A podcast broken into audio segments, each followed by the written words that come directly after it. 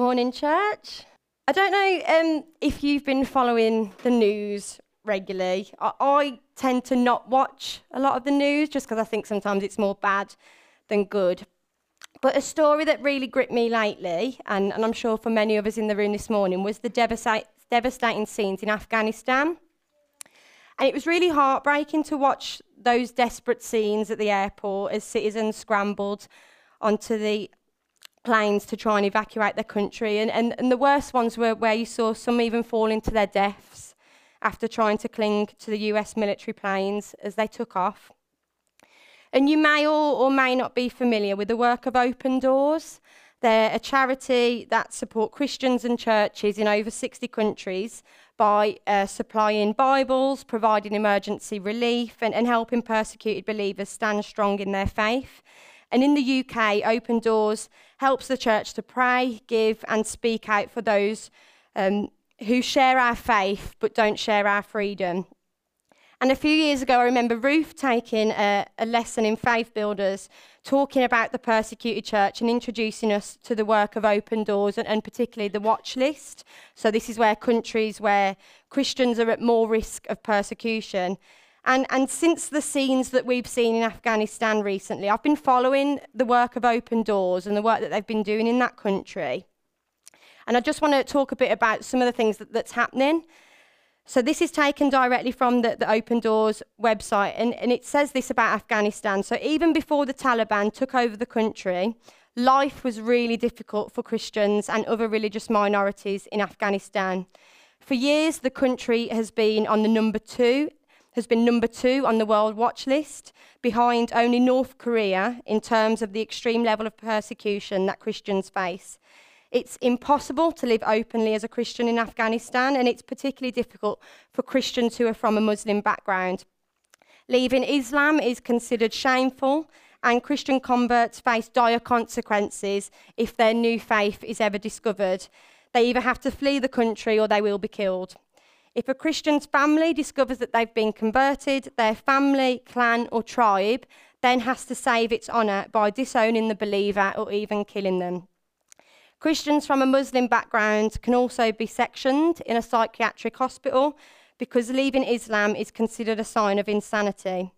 And women are particularly vulnerable. They are considered to have a lower status in Afghan society.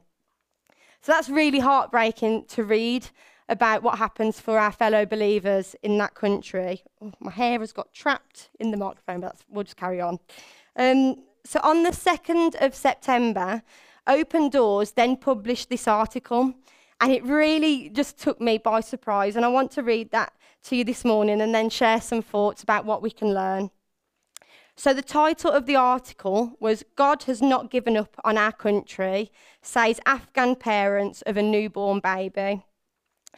The article then read On the evening that Afghanistan's capital fell into the hands of the Taliban, somewhere in the city, a Christian couple welcomed the birth of a baby girl. It's hard to imagine a more difficult world for her to enter. The country is in turmoil, Christians and other religious minorities live in fear, and women in particular are extremely vulnerable. Sources on the ground confirm that the Taliban are going door to door to weed out unwanted elements says Jan Vermeer, the Communications Director for Open Doors Asia. That includes everybody who collaborated with the West and Christians. Anybody who is exposed as a Christian faces severe punishment, kidnapping, torture, or even execution. Everyone is afraid, however, each responds differently. Some try to escape the country, while others decide to stay where they are and remain secret believers. Others want to escape the country but can't, and others are really unsure about what to do. So, what does the future hold for this Christian girl in Kabul? It might seem hopeless. The Taliban follow a, an extreme militant form of Islam, and a senior commander has already said they will reinstate Sharia law. And the last time the Taliban was in power, women were banned from the workplace and girls from schools, besides a host of other restrictions. Many women fear for their future and that of their own daughters. But this couple have hope against the odds the sort of hope that can only come from following our living God. A, source, a local source told Open Doors that the parents see the birth of their baby daughter as a sign that God has not given up either on them or their country. The birth of this baby in a Christian home reminds us that God can bring life in the midst of the deepest darkness, that He can bring hope. So I don't know if that article astounds you, uh, but for me, I was just in awe when I read this that in the midst of all this devastation that we're seeing on the news in Afghanistan, this Christian couple have not given up. They have not proclaimed that their God has abandoned them and there's no longer hope, but they have declared that the birth of their daughter, and we read a daughter, we know that girls and women are most likely going to face real difficulty moving forward in that country, but the birth of their daughter is a sign from God that He has not given up on their country. Wow, isn't that amazing? Um, I'm just astounded by this couple's faith and, and their complete trust in God. And you know, sometimes I can be so quick to think that that God is just not bothering with me, that He's given up on, on a, a prayer that I've been um, persistent with. Uh, and how silly do I look now, um, just reflecting on this article that we've read, that this couple who are facing real uncertainty, I would say even a really terrifying, violent future with further restrictions on their freedom, they're still steadfast in their faith and continue to give that glory to God. That's just amazing. And there's so much that we can learn from the persecuted church, not just in Afghanistan. And, and stories like this really encourage us to reflect on all that God has done for us in our own lives. And we are, I don't know how thankful you feel this morning, but we have so much to be thankful for as, as Christians and, and as a church even being here this morning is just a huge blessing from God. I'm not sure how you felt about coming to church this morning, where it was a bit of a struggle to get out of bed. Um, but we don't have to hide our faith this morning. We can sing as loudly as we want this morning. Let the neighbours hear our praise. We've got nothing to fear. We can praise Him free, freely. There's a plan that I've been following on the Bible app as well, um, and it's been focused on, on the persecuted church. And the thoughts that I'm going to share with you this morning do come from that, that plan, and I've added a bit to it. But um, I don't need to take this that I've come up with everything this morning because it's been great to just follow that structured study um, through the Bible app. And within the Bible, we, we can see so many examples of persecution. We read about the presence um, and reality of oppression and persecution in the world. And the, the Bible presents many examples of people perse- persecuting one another, both in the Old Testament and in the New. We can read examples of physical, social, mental, and spiritual persecution. And social persecution is, can be described as discrimination. So, in, this involves making individuals or groups um, making them outcasts in society. And we know that this level of persecution still continues today in society. And sometimes, even for us as Christians, we can be part of that ongoing discrimination. In Acts 5, verse 17 to 42, we read about a time when the, the apostles met opposition.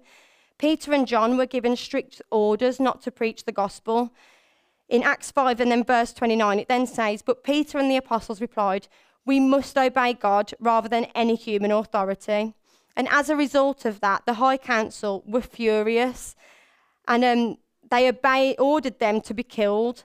But then a Pharisee stepped forward and advised them to be left alone, arguing that if these men were obeying the calling of God, that they could not be overthrown.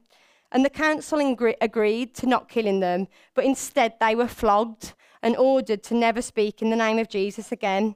But then, if we read in uh, verse 41 to 42, it says, The apostles left the high council rejoicing that God had counted them worthy to suffer disgrace in the name of Jesus.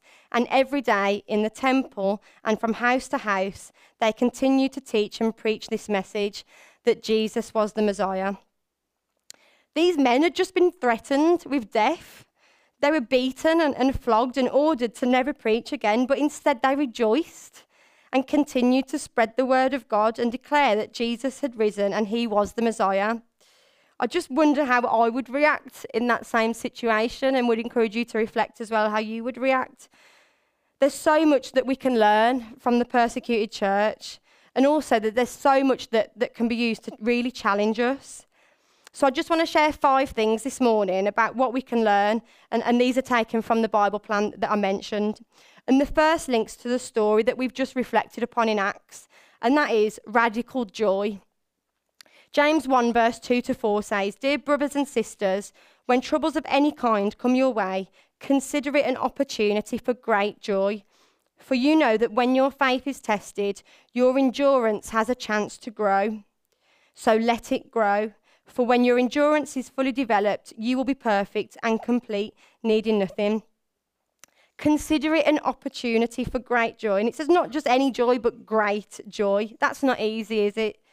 To consider the trials that we face as joy. You know, there's been quite a few traumatic things that, that I've been through in my life so far, and I, can, I can't say that I've ever received those feeling joyful about what I'm about to go through. But God's desire is that we receive those trials, those difficulties, that persecution with an attitude of joy, an attitude of radical joy. He wants us to recognize that in these circumstances, we can be used for the glory of God. Radical joy means that we have a recognition that our sovereign God can be trusted in absolutely every situation. Radical joy is knowing that God never wastes the trials that we go through, they can always be used by Him. Radical joy is understanding that our trials and tribulations are a means through which a faithful God can perfect and complete us. Just imagine the impact we could have on the people around us if, even when we are facing some of our most difficult days, we are still giving praise to God and publicly trusting in His promises. You know, it's in these moments of difficulty that people are curious about where our joy and strength comes from. 1 Peter 3, verse 15 says, Always be prepared to give an answer to anyone who asks you to give the reason for the hope that you have.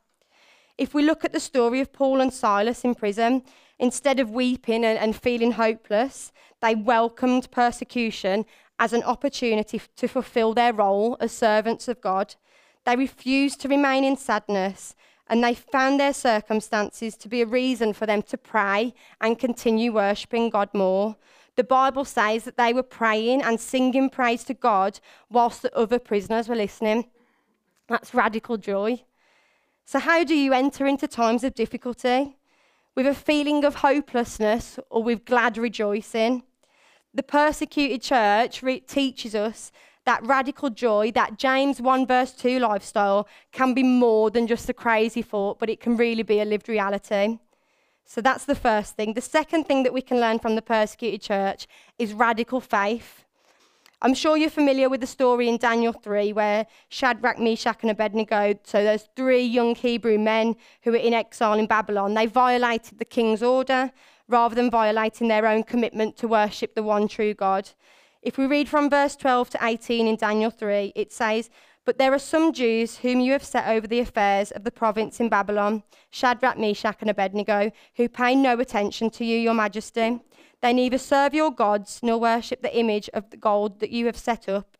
So, furious with rage, Nebuchadnezzar summoned Shadrach, Meshach, and Abednego. And these men were brought before the king, and Nebuchadnezzar said to them, Is it true, Shadrach, Meshach, and Abednego, that you do not serve my gods or worship the image of gold I have set up? Now, when you hear the sound of the horn, flute, zither, lyre, harp, pipe, and all kinds of music, if you are ready to fall down and worship the image I made, very good. But if you do not worship it, you will be thrown immediately into a blazing furnace. Then what God will be able to rescue you from my hand? Shadrach, Meshach, and Abednego then replied to him, King Nebuchadnezzar, we do not need to defend ourselves before you in this matter. If we are thrown into the blazing furnace, then the God we serve is able to deliver us from it, and he will deliver us from your majesty's hand. But even if he does not, we want you to know, Your Majesty, that we will not serve your gods or worship the image of gold that you have set up. These three men displayed such a radical faith. They believed God through that trial and that tribulation and the persecution. They believed that their God had the power to deliver them from that blazing furnace. And I just love what, what they said next. They said, Even if he does not, we still won't serve your gods. That radical faith was formed in the centre of persecution. They knew that this was an opportunity for their faith to become really deep and powerful. We know from reading the following passage of that story that the men were thrown into the fire, but King Nebuchadnezzar was amazed to see them walking around that blazing furnace completely unharmed, accompanied by a fourth. God was there in the fire with them.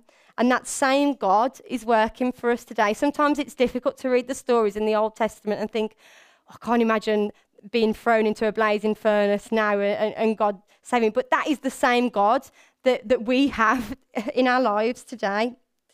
You know, when I get to heaven, I really want to talk to Shadrach, Meshach, and Abednego. And Ruth's been doing a brilliant series on heaven at Faith Builders. And, and sometimes we talk about the people that we want to meet. But on, on my list, I really want to just talk to Shadrach, Meshach, and Abednego when I get to heaven because they knew that nothing was impossible with God. They had a radical, persevering faith. Proverbs 3, uh, verse 5 to 6 Trust in the Lord with all your heart. Do not lean on your own understanding. In all your ways, acknowledge him, and he will make your path straight.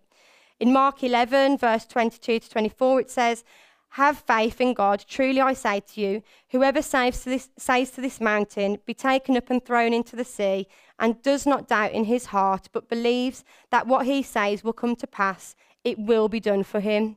Therefore, I tell you, whatever you ask in prayer, believe that you have received it and it will be yours.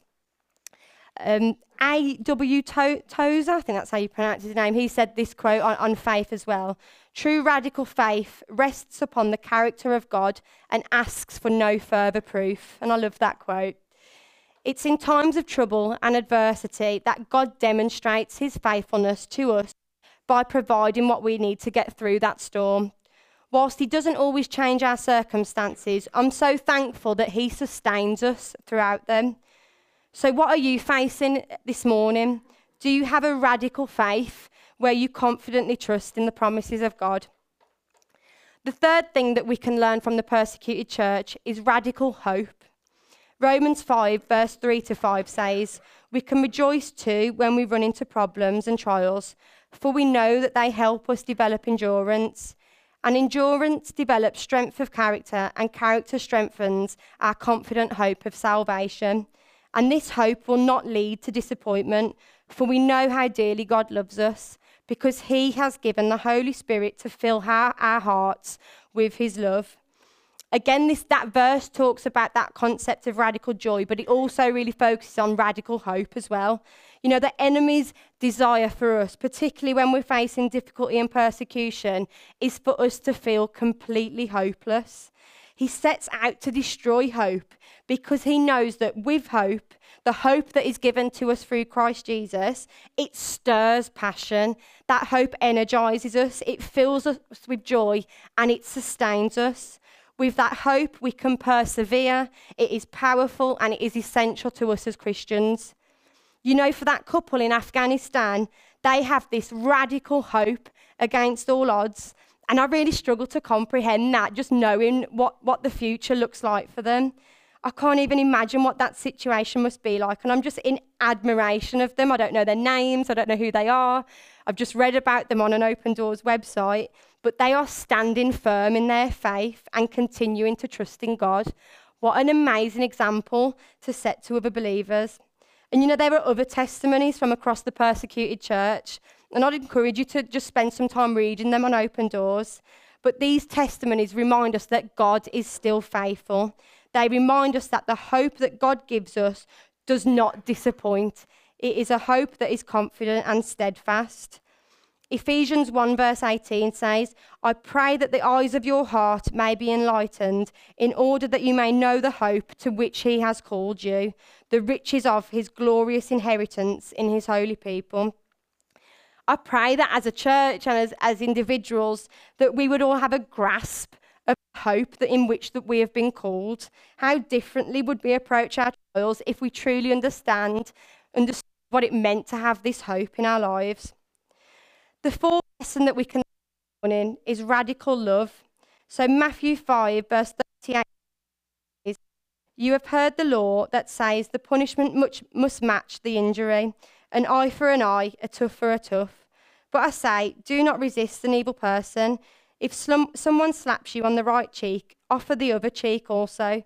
If you are sued in court and your shirt is taken from you, give your coat too. If a soldier demands that you carry his gear for a mile, carry it for two miles. Give to those who ask, and don't turn away from those who want to borrow. You have heard the law that says, Love your neighbour and hate your enemy. But I say, Love your enemies. Pray for those who persecute you. In that way, you will be acting as true children of your Father in heaven. For he gives his sunlight to both the evil and the good, and he sends rain on the just and the unjust alike. If you love only those who love you, what reward is there for that? Even corrupt tax, tax collectors do that much. If you are kind only to your friends, how are you different from anyone else? Even pagans do that. But you are to be perfect, even as your Father in heaven is perfect. And I would argue um, that there's a lot of Christian concepts and, and biblical principles that run counter to our natural instincts. It's not easy to love those who hurt us, but the Bible encourages us to, encourages us to live spiritual lives rather than natural. We're encouraged as Christians to love and pray for our enemies, to pray for those who persecute. Radical love displays unnatural responses to unjust circumstances. Persecution provides Christians with an opportunity to really love at a deeper level. You might have someone in mind this morning who has really hurt you, someone that you might even class as an enemy, and you may be thinking it's absolutely impossible for me to show love to them. But the persecuted church shows us that radical love is possible.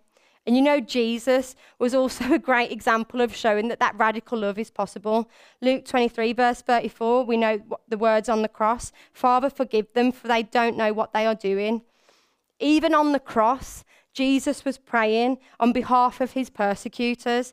And we know that it's through God's love for us that Jesus was sent to the cross to die for our sins and give us that opportunity to enter into a holy relationship with our Creator. That's a radical love knowing that Jesus died for even the persecutors in the world today. The last lesson that, that I want us to just look at from the persecuted church is having a radical perspective. Matthew 16, verse 23 says, You are seeing things merely from a human point of view and not from God's. It's so important that we as Christians see our lives through the lens of eternity and consider the trials that we face in life as through an eternal perspective.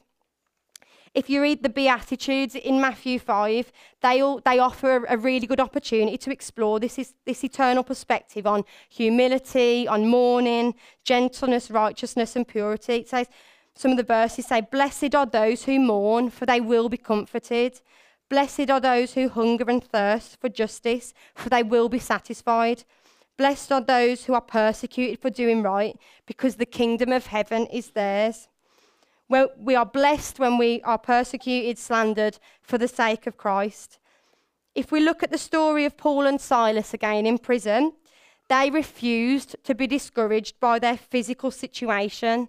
They denied to look at their circumstances from a human point of view. They used their eyes of faith to see possibilities, whereas the other prisoners and the guards just saw impossibilities for them. We need to learn to adopt God's perspectives on the trials that we face. We've learnt this morning that it's in those moments that God can work through us to display radical joy, faith, hope, and love. So, is there something this morning that you're facing and you just need to start seeing it from God's eternal perspective and stop worrying about what it looks like from a human perspective? This morning, I've tried to summarize five lessons from the persecuted church, and I want to ask after reflecting on those, do you feel like a radical Christian here this morning? Do you enter into your trials rejoicing? Do you display steadfast hope in the promises of God? Do you have an unshakable, immovable faith? Do you show love to those who hurt you, those who persecute? And do you look at things from God's perspective? You know, for me, reading about the persecuted church and preparing for today has really challenged me. And I say that with all the messages that I prepare, and I always think God uses them to challenge me first and foremost. But you know, the Christians that we focus on today, they're forced to hide their faith. They're forced to hide their identities in Christ because there are extreme consequences for them. They can face death. You know, but sometimes it's easier for me to hide that I'm a Christian because then people won't ask me questions. And I know that there is so much more that I can do to show those around me that I am a child of God. There's so much more that I can do to display that radical faith, that radical f- hope, joy, and love, that perspective in my life. And you know, there are people who around me who need to see that through me in my life. There are people around me that I pray would find God for themselves. So, church, it's time to be radical. Let's be a radical church. Let's be radical Christians who attract others because of the hope, love, faith, joy, and perspective that we have when we face trials in our lives. Let's keep praying for our global church family too. And you know, the Bible encourages us, let's pray for those persecutors as well. So I hope this message has spoken to you this morning. I hope it's challenged. It's certainly challenged me but as sort of a bit of homework that I'm going to set. I would encourage you this week just to spend some time reading some of the stories on Open Doors about what life is like for Christians across the world, but just focus on some of those stories of hope where other believers are really standing firm in their faith and, and setting an example for other believers. And you know, our God is still at work, and these testimonies really remind us of that. So thank you so much for listening.